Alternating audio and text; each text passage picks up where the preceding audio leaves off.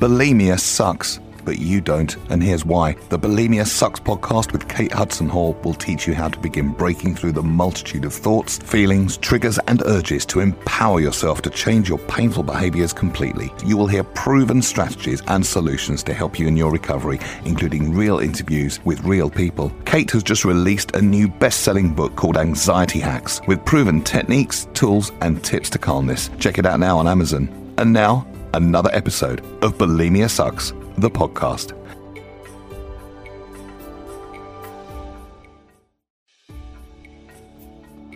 Bulimia sucks, but you don't, and here's why. The Bulimia Sucks podcast with Kate Hudson Hall will teach you how to begin breaking through the multitude of negative thoughts, feelings, triggers, and urges to empower yourself to change your painful behaviors completely and guide you towards that happy life you might only dream of right now. I can't keep pushing this off. I've pushed this off for many, many years, hmm. thinking me alone could defeat this thing. Well, clearly I cannot defeat it on my own. Bulimia sucks. Is it time to reprogram your mind to the masterpiece that you dream of? We had a like little family sit down and it was uh if you give up now, you're going to be so upset with yourself because you're a year into this 3-year program. Suck this, bulimia. I kind of found a voice and I I'm not really sure what to do with it, but I want to make change.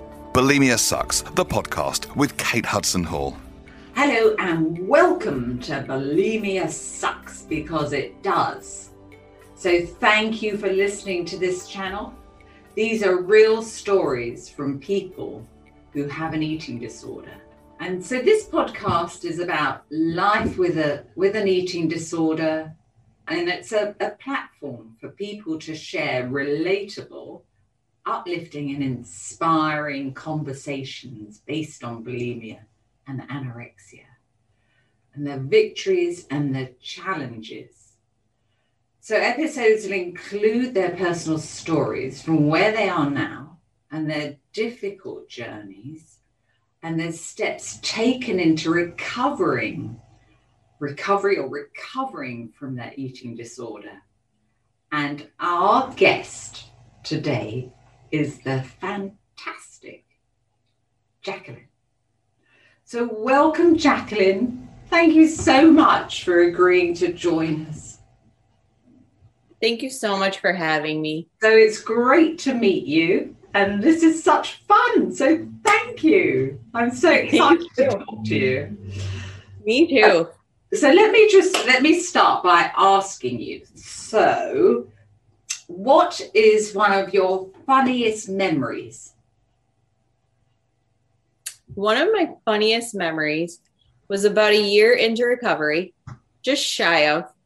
Um, I got the idea we needed to take a walk in the mountains in Vegas because I was living there with my fiance and didn't bring tennis shoes. Decided to go in my flip flops. So we're walking along and I had my camera because I'm a photographer. And I looked up and I was like, I want to go up there and start shooting.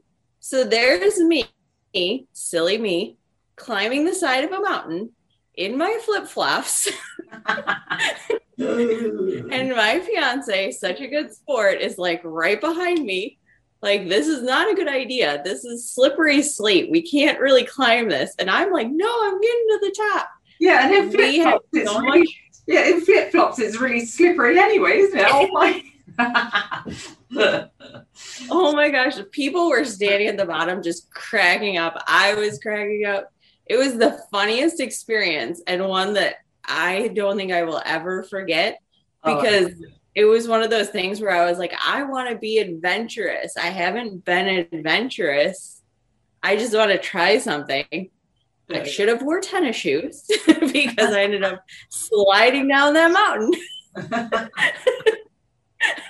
so is that what happened? So did you slip down? Did you? yeah. Yes. Oh, it was so funny. Yeah, I love it. I love it.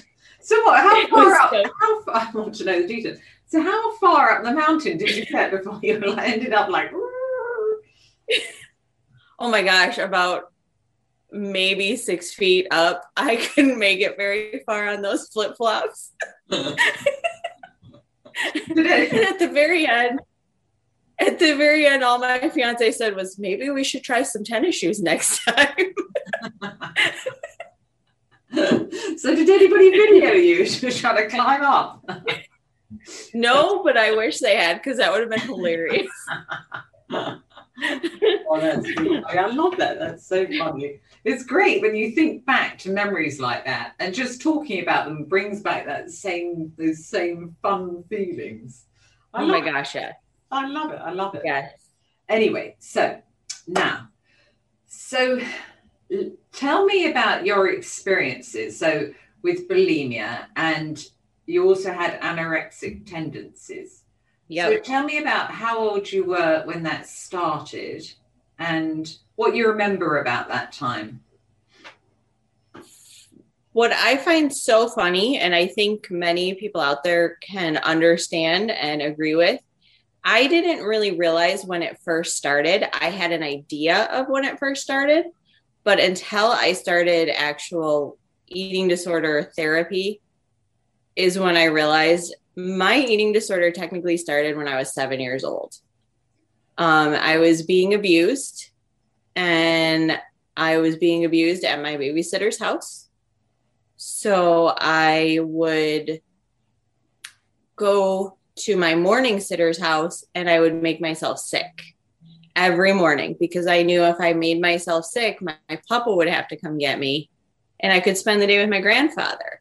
Instead of having to go to the sitters. Yeah, yeah. Um, so I learned real quick. It took about a year, and then my parents found out what was actually going on, and they immediately i wasn't going to that person's house anymore i everything was cut off my grandfather primarily took care of me after school from then on just to make sure that you know i felt safe and where i was going to be after school mm-hmm. and so i really was able to kind of almost put it on the back burner for a couple years right it wasn't as prevalent as it was when i was seven because i was using it for a purpose at seven and then I didn't really need it, but I was really bullied. I stayed in the same school I was in from preschool up. I was in a private Catholic school and I was bullied awfully about my weight, about my looks, about everything. And I had already opened that door to the eating disorder. So by 12, I was throwing up everything I ate. So there was a, there was a, a couple of years where you sort of stepped away from it and then the yes. bullying started. Oh, yep. And it just, it was an easy way to fall back into it. So I fell right back into my eating disorder. I started, I cut out my lunch because I thought maybe if I don't eat lunch, they won't make fun of me because they were, you know, you don't deserve to eat, you shouldn't eat. So then in my little mind, I was so young, it was, well, if I don't eat around you, maybe you won't make those comments. So I stopped eating lunch. I didn't like breakfast. So that was an easy out of I don't want to eat breakfast because I don't like it. Yeah. Yeah. So I was able to kind of remove myself from breakfast. And so I got down to where I was literally eating dinner because my parents, you know, would know if I wasn't eating dinner. So I'd pick up my dinner. Um, I'd always have a very small portion. I'd pick at it. I'd limit what I ate. Um, and all through high school, I was full blown in an eating disorder, eating one meal a day, getting rid of it. Yeah. And then I graduated from high school. My brother was getting married, and I wanted to lose weight, and I was in my eating disorder. Yeah. So I went down to I would eat a salad here and there, and that was it. Yeah. Yeah. Um, and it just it progressively got worse as i got older i would sometimes get control of it and then i'd fall right back into it i could never fully recover from it on my own i tried many times but i couldn't fully recover on my own. So did you did you get any help at that time? Or- no. No i waited until i was 29 and by the time i was 29 i was passing out to the point of i had to go to the doctor because I didn't in my mind something must have been wrong with me other than my eating disorder for me to be passing out. Because yeah. that's what it was telling me was it was something else So I went to the doctor, and at the end of the day, I was so malnourished. I had not enough calories to even keep my organs happy at that point. So I was just, I was starving and I didn't realize it. My cues were gone. So I didn't realize, you know, I was hungry. So by 29, I was told if I didn't get treatment, I was going to die to the disease. And so that was kind of my wake up call. And was this this yeah. before your brother's wedding? no, my brother got married when I was 18 and that kind of jump started this I could go periods without eating. Oh, okay. That's when I realized I could go longer and longer without eating and I seemed to be okay.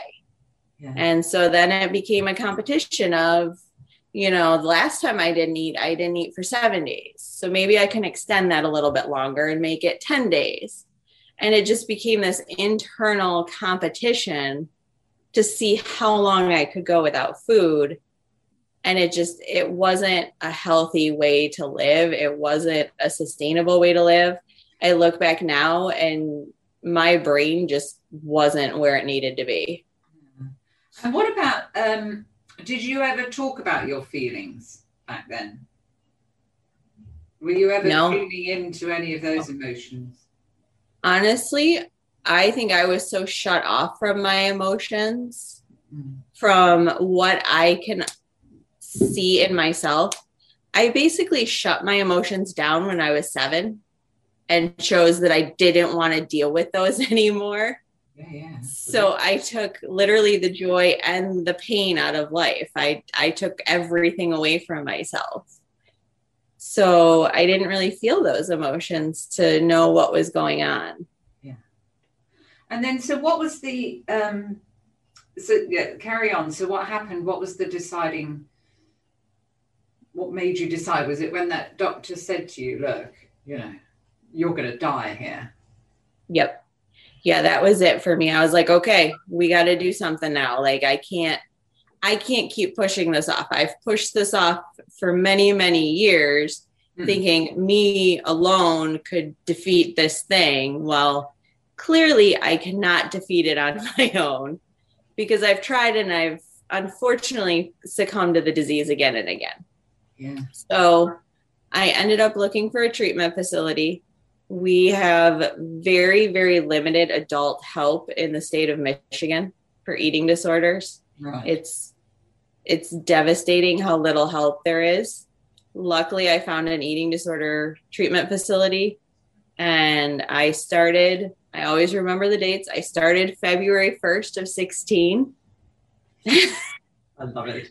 Love it. And I finished that program June 10th of 16.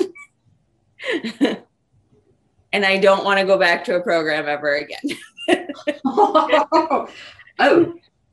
It wasn't a bad experience. It's just not one that like I thoroughly enjoyed and want to repeat ever again. Yeah.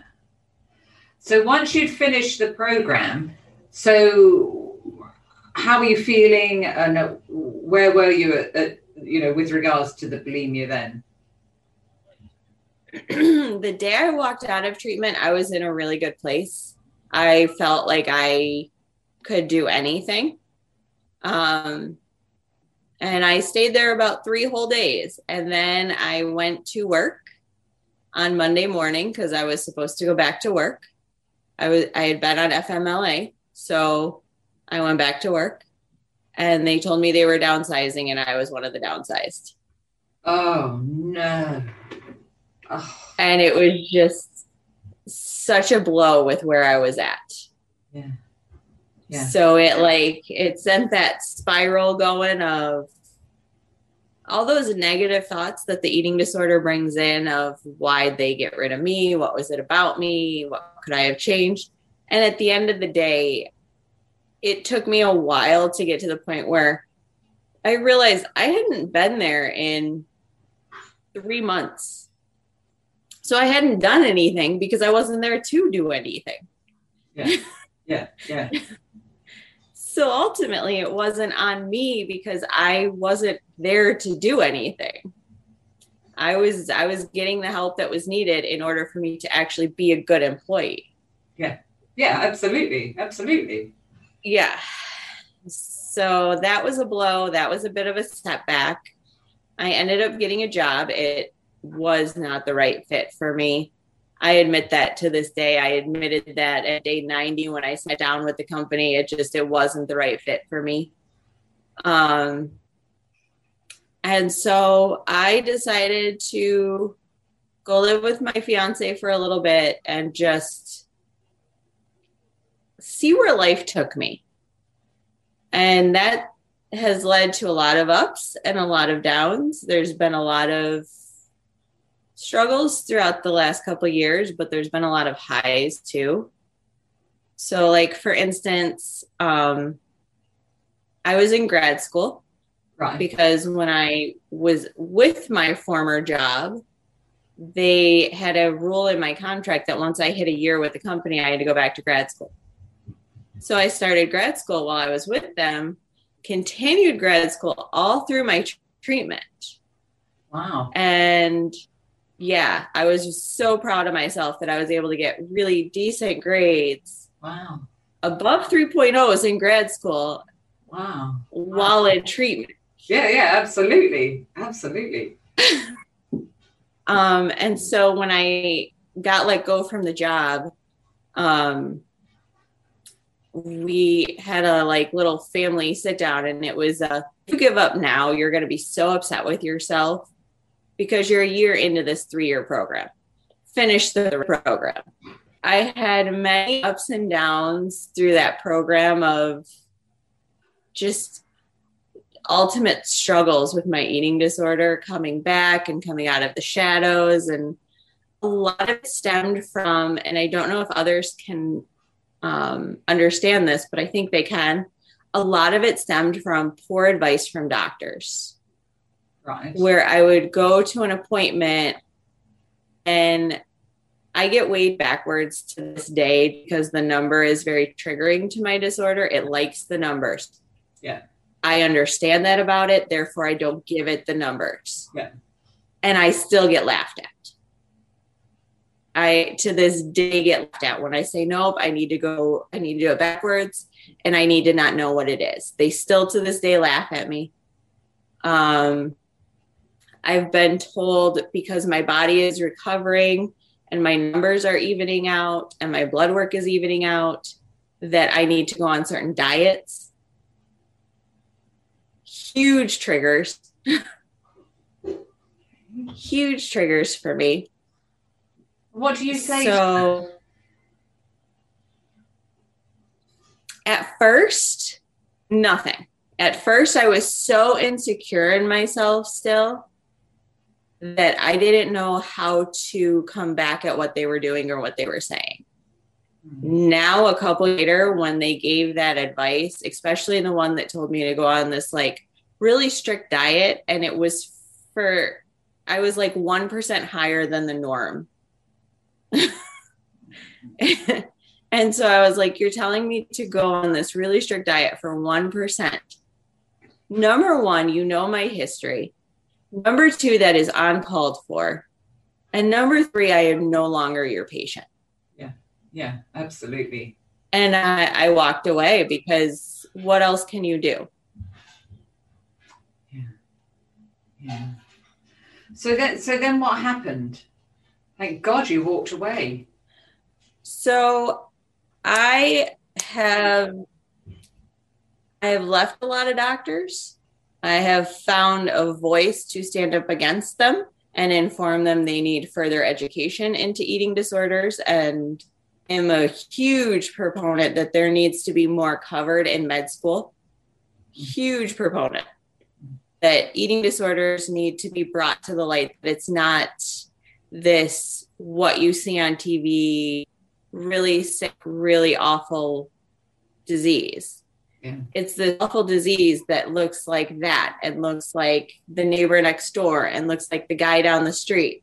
Yeah. You never know who has it. And Yeah. so you gotta be more cautious in how you talk to people. And there needs to be further education. Yeah. And that's that's what I keep telling every doctor I meet. I'm like, there just needs to be more education into this because I need you to understand what you're treating. And I got very lucky. I found a primary doctor who understands my history. She has worked with eating disorders in the past. And her number one thing is I can treat you with meds, I can treat you with anything I want, but I can never restrict what you eat. Absolutely. I can never bring up food. Yeah. That is that is just not a treatment method that we can utilize. And I so appreciate her being open to the fact that with a history of an eating disorder to tell someone that they have to manage their health with food only yeah. or with a really strict diet is not an answer. No the diet's not an answer for anyone. no. Doesn't work for anyone. No, absolutely short not. term, but you're not actually addressing the root causes of what's going on. Yep. Yeah, I kind of found a voice and I I'm not really sure what to do with it, but I want to make change. but it will come to you. It will. It will. Yes. I love it. I love yes. it. So, um, and so how long have you been seeing this doctor? I've been with my primary care doctor for um, two years now. Okay, good. Yep, two years. I've been with my therapist, who is amazing and gotten me through so much since I started treatment. Yeah, yeah. So I've been with her five years now. Yeah. It's just, it, it's so, so once I, it's so important to find that right person, that right therapist. Exactly. Oh, yes. And you feel it is. comfortable and open up. You, you know, if you haven't got that right therapist, you need to, you know, go out and find one because you will be able yes. Yes. And I completely agree. Mm, absolutely. Yeah. So, but I also feel like when you're going through recovery, you have to put your team together that's the right team for you. You need that therapist that you can talk to and understands. But you also need a primary doctor that you can go to when something goes wrong. Yeah. That's going to listen and understand what's going on and not just say, oh, it's your eating disorder and write you off. Yeah. Yeah. Absolutely. Absolutely. So, so where are you now in life? So right now I am in the best place I think I've ever been. Oh, I love it. Um, I have my eating disorder in his little box in my head, and I know where he is at all times. I am conscious of him, but I don't give him power. I get up in the morning and I start my day saying to myself, This is my day. And I literally say to myself, You are not in control, mister. And I start the day that way. And as long as I find if I start the day that way, I have the strength to get through the day that way. If I don't start my day that way, then he can kind of push me around a little bit. So I start my day every day reminding myself I'm the one in control, not him. And I am so happy with life. We're my fiance and I are about to buy a house. We're moving on with our lives. We want to start a family. I can actually consider starting a family because I'm not boggled down by this eating disorder that was eating my life away. Yeah. Um so it's such a great place to be in. I'm in graduate school for the second time this time getting a counseling degree though because I want to turn my past into a positive. I and I want to help others and find a way to give them their voices. Yeah, absolutely. My um, therapist helped me find my voice. I want to give back. Oh, I love it, Jacqueline. And that's that's what happened with me after I've oh, been through you. my bulimia then it was when I came out the other side, it was like, oh my gosh, I've got to be able to help other people how I've been helped. I need to do this. I want other people to be able to Yeah, to find their voices. I love it. So whereabouts are you exactly. in the course? How how far into it are you? I'm about a year into the program. It's um depending on how I stretch the classes, three to four years. It'll probably be closer to a four-year program. Yeah. Um, because I had to take some time off for some surgeries. Um, but should be done in about three years and doing my clinicals at that point and moving on to actually being able to forge my way in this world kind of a thing. Oh, So I feel like I'm at a place where I can really honor who I am and tell myself that it, this eating disorder that controlled so much of my life, didn't take my life from me. Yeah. So I get to live it and do what I want with it now, which fantastic. there's nothing greater. Yeah. So, so Jacqueline, tell me, so what do you feel was the hardest part about having bulimia? This is going to sound probably really strange, but hiding it. That was the because hard- at the time I thought hiding it from everybody was probably the hardest part because I thought I had found like this key to change life, to make it better, and I wanted to share it. And I had to hide it because I knew people wouldn't understand. And at the end of the day, it was hiding it to make it so no one would try and help me. So I think that was the hardest part was it was just this little secret of mine that I couldn't share with anybody that I thought was this great thing at the time. It was not. It was the furthest thing from it. Yeah. But in that disordered thinking, it it had opened doors for me and at the end of the day it had closed doors for me. But the hardest part was honestly hiding it from everybody. Yeah, yeah, yeah, absolutely. I can fully understand that. So if you could turn back the time and talk to that that that young you, that seven year old you or the 12 year old you, excuse me, what would you tell her?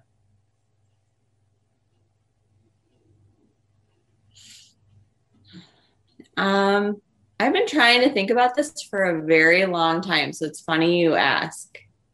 I think the first thing I would tell her is that she is loved and she matters and she has a voice.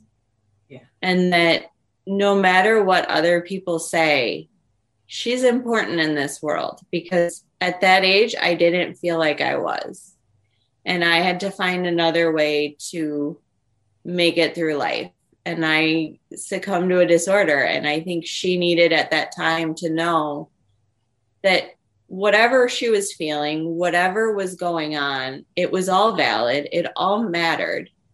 And most important, I mattered at that age. Yeah. Yeah, absolutely. So what what advice would you give somebody with bulimia from all that you've been through? From all that I've been through, um, the biggest piece of advice I think I needed and I would like to pass on is that while you're in it, I know it feels so powerful.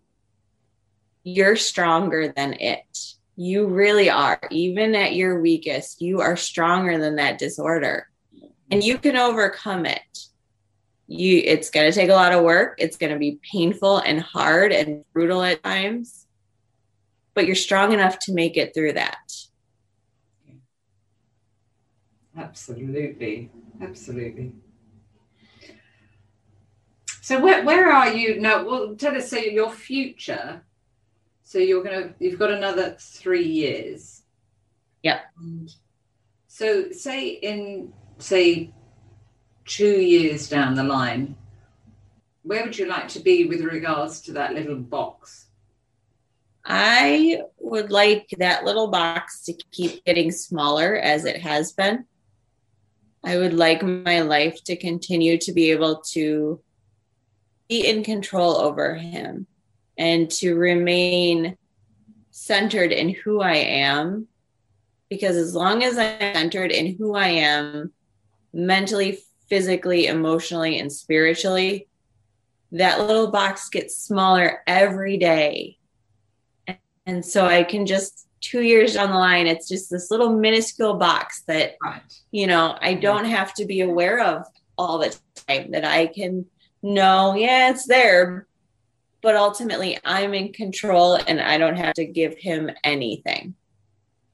Yeah. Yeah. yeah. So little minuscule and then vanish completely. Yes, ma'am. I want him gone. Yeah. Yeah, yeah, yeah. Well, you never know. It may, come- may that may happen sooner. Sooner. That would be amazing. maybe I don't know, six months, who knows? Who knows? That would be amazing. Yeah. So so you various therapies that you've been to and doctors. Yep. So are there any other specific resources that have really helped you in your recovery? Support groups. Right. Um, unfortunately, during COVID, I haven't been able to go to any because they're not holding them here, which is really disappointing and frustrating that we're not even doing Zoom sessions. Yeah. um, because I miss that support of a group setting that everyone can kind of have input and share what they've experienced, and you feel less alone in that group setting when there's more of you that have been through it. So I really I miss that. COVID kind of took that away from us, so I'm hoping eventually it'll come back. Yeah. But group therapies or group um, handed groups for those in recovery.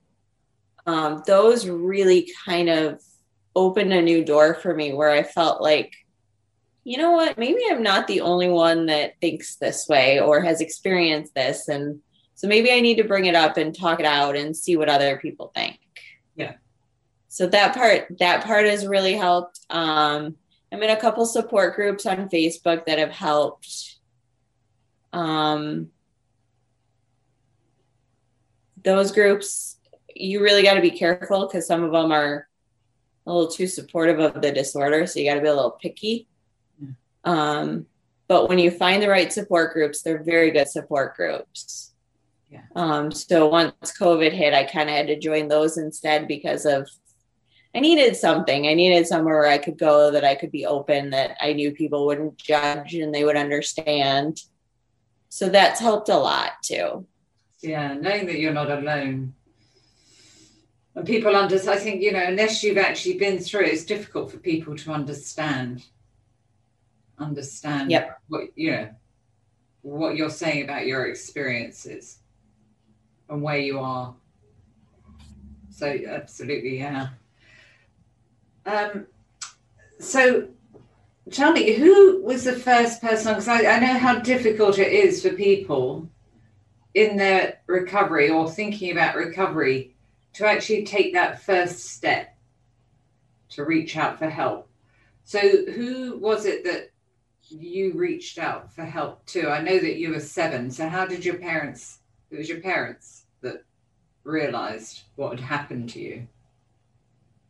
Or, Um, when I was eight years old, I went to a sleepover at a friend's house and we were just playing with our dolls and we got to talking and we found out that what had happened to me had happened to her. So what we didn't realize because we were eight and you pay attention to what's going on around you when you're eight and you're playing, her mom was outside the door listening. So ultimately, the parents found out by mistake what had happened to us. yeah, yeah, But it was probably the best thing because then we both like everything stopped. We got taken away from that person's house. We weren't allowed back there. Like it changed everything.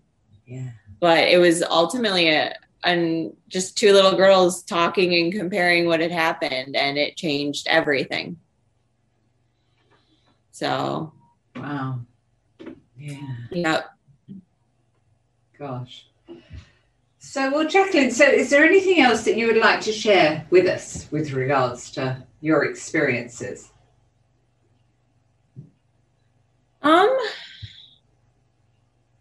I don't know if there's anything else I'd like to share. It's what I would like to say is this journey is, I like to call it a child's coloring page. My little niece gave me the best analogy, and it was because she was coloring, and her colors, they all go together. The lines end and begin, and they create circles and squares, and everything is just complete chaos in a drawing from a toddler. And that is recovery. There are good days and there are really tough days. There are days that I question remaining in recovery. And then there's days where I'm like, I am so silly. That was a bad day yesterday. yeah. And, And it's so it's- that. It's actually, okay, that was yesterday, and reminding yourself that that was in the past. And I can move on exactly. and I can Exactly. I can make a decision about what I'm going to do today and I'm going to stay focused. But yesterday was in the past. Yes, exactly. And you can learn the tricks of the monster. And I call him a monster because that is what he is. He wreaks havoc on your life. He's a monster. Yeah. And you can learn his tricks and how he comes out, and you can catch him faster every time he comes out. So, And it gets to the point where you catch him right away. so tell me for you, how do you know when he's opened that box? There's a whisper.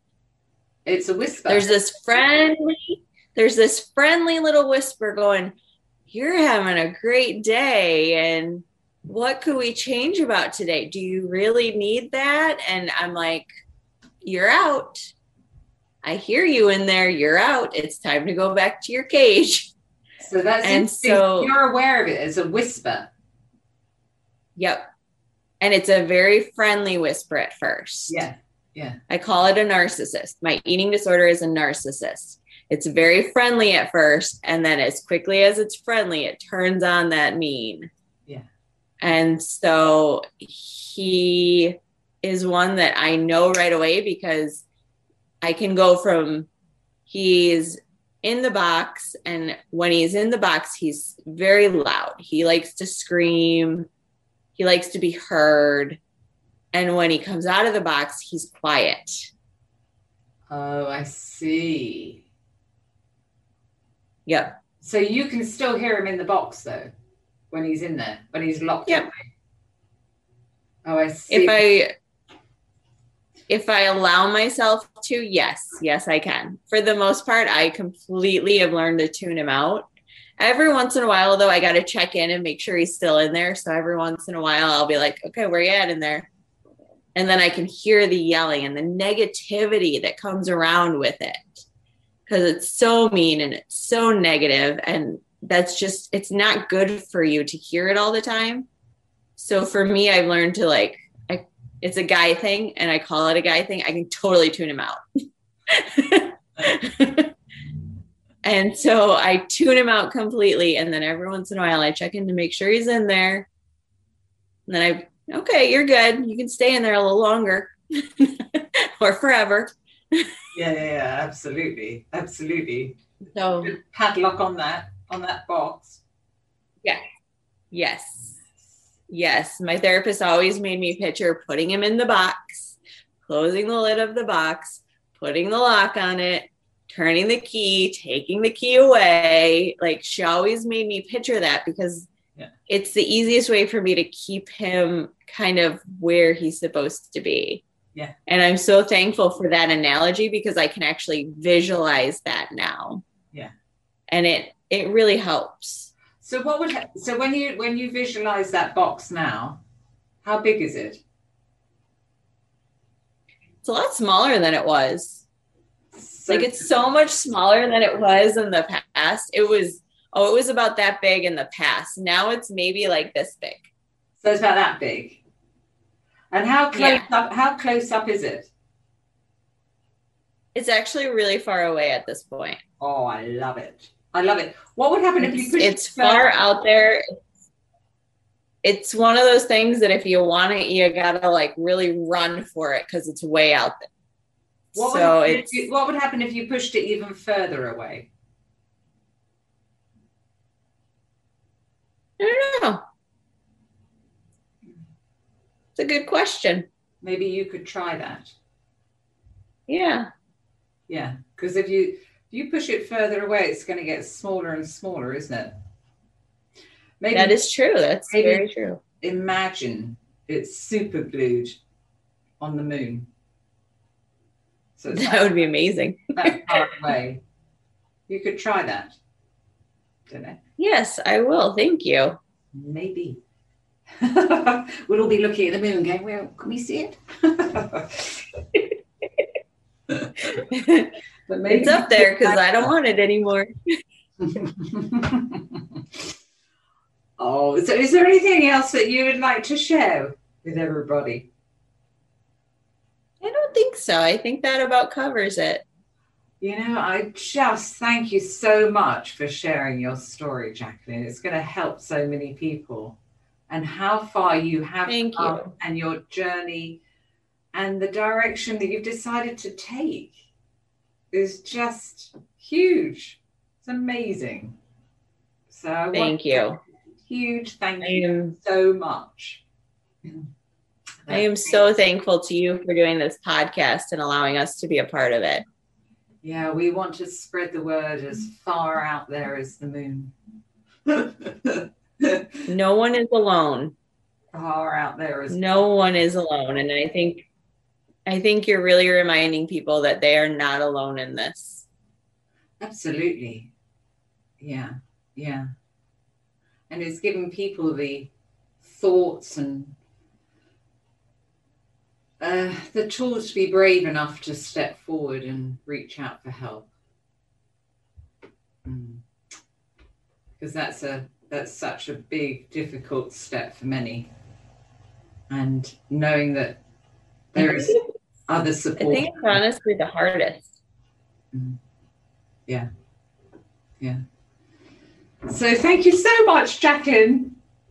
Thank you. Joe's spoken to you. Fantastic. So that's all for today, for today's episode of Bulimia Sucks. So thanks for listening. And thank you, Jacqueline, for joining me today and sharing your heartfelt journey. So join us again so on the next episode of Bulimia Sucks. And make sure you subscribe to the podcast on iTunes so you never miss an episode.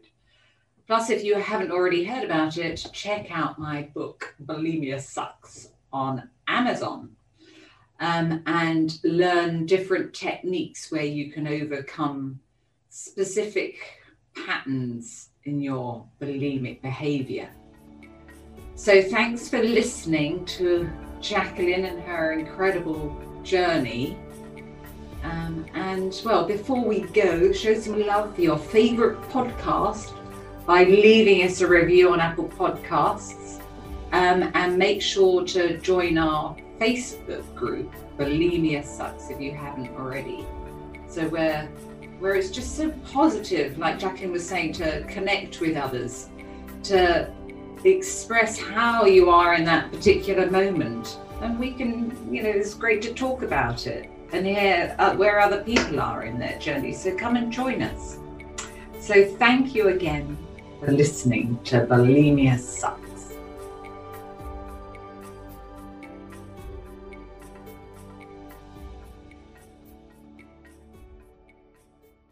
Bulimia sucks, but you don't. Kate has just released a new best selling book called Anxiety Hacks with proven techniques, tools, and tips to calmness. Check it out now on Amazon.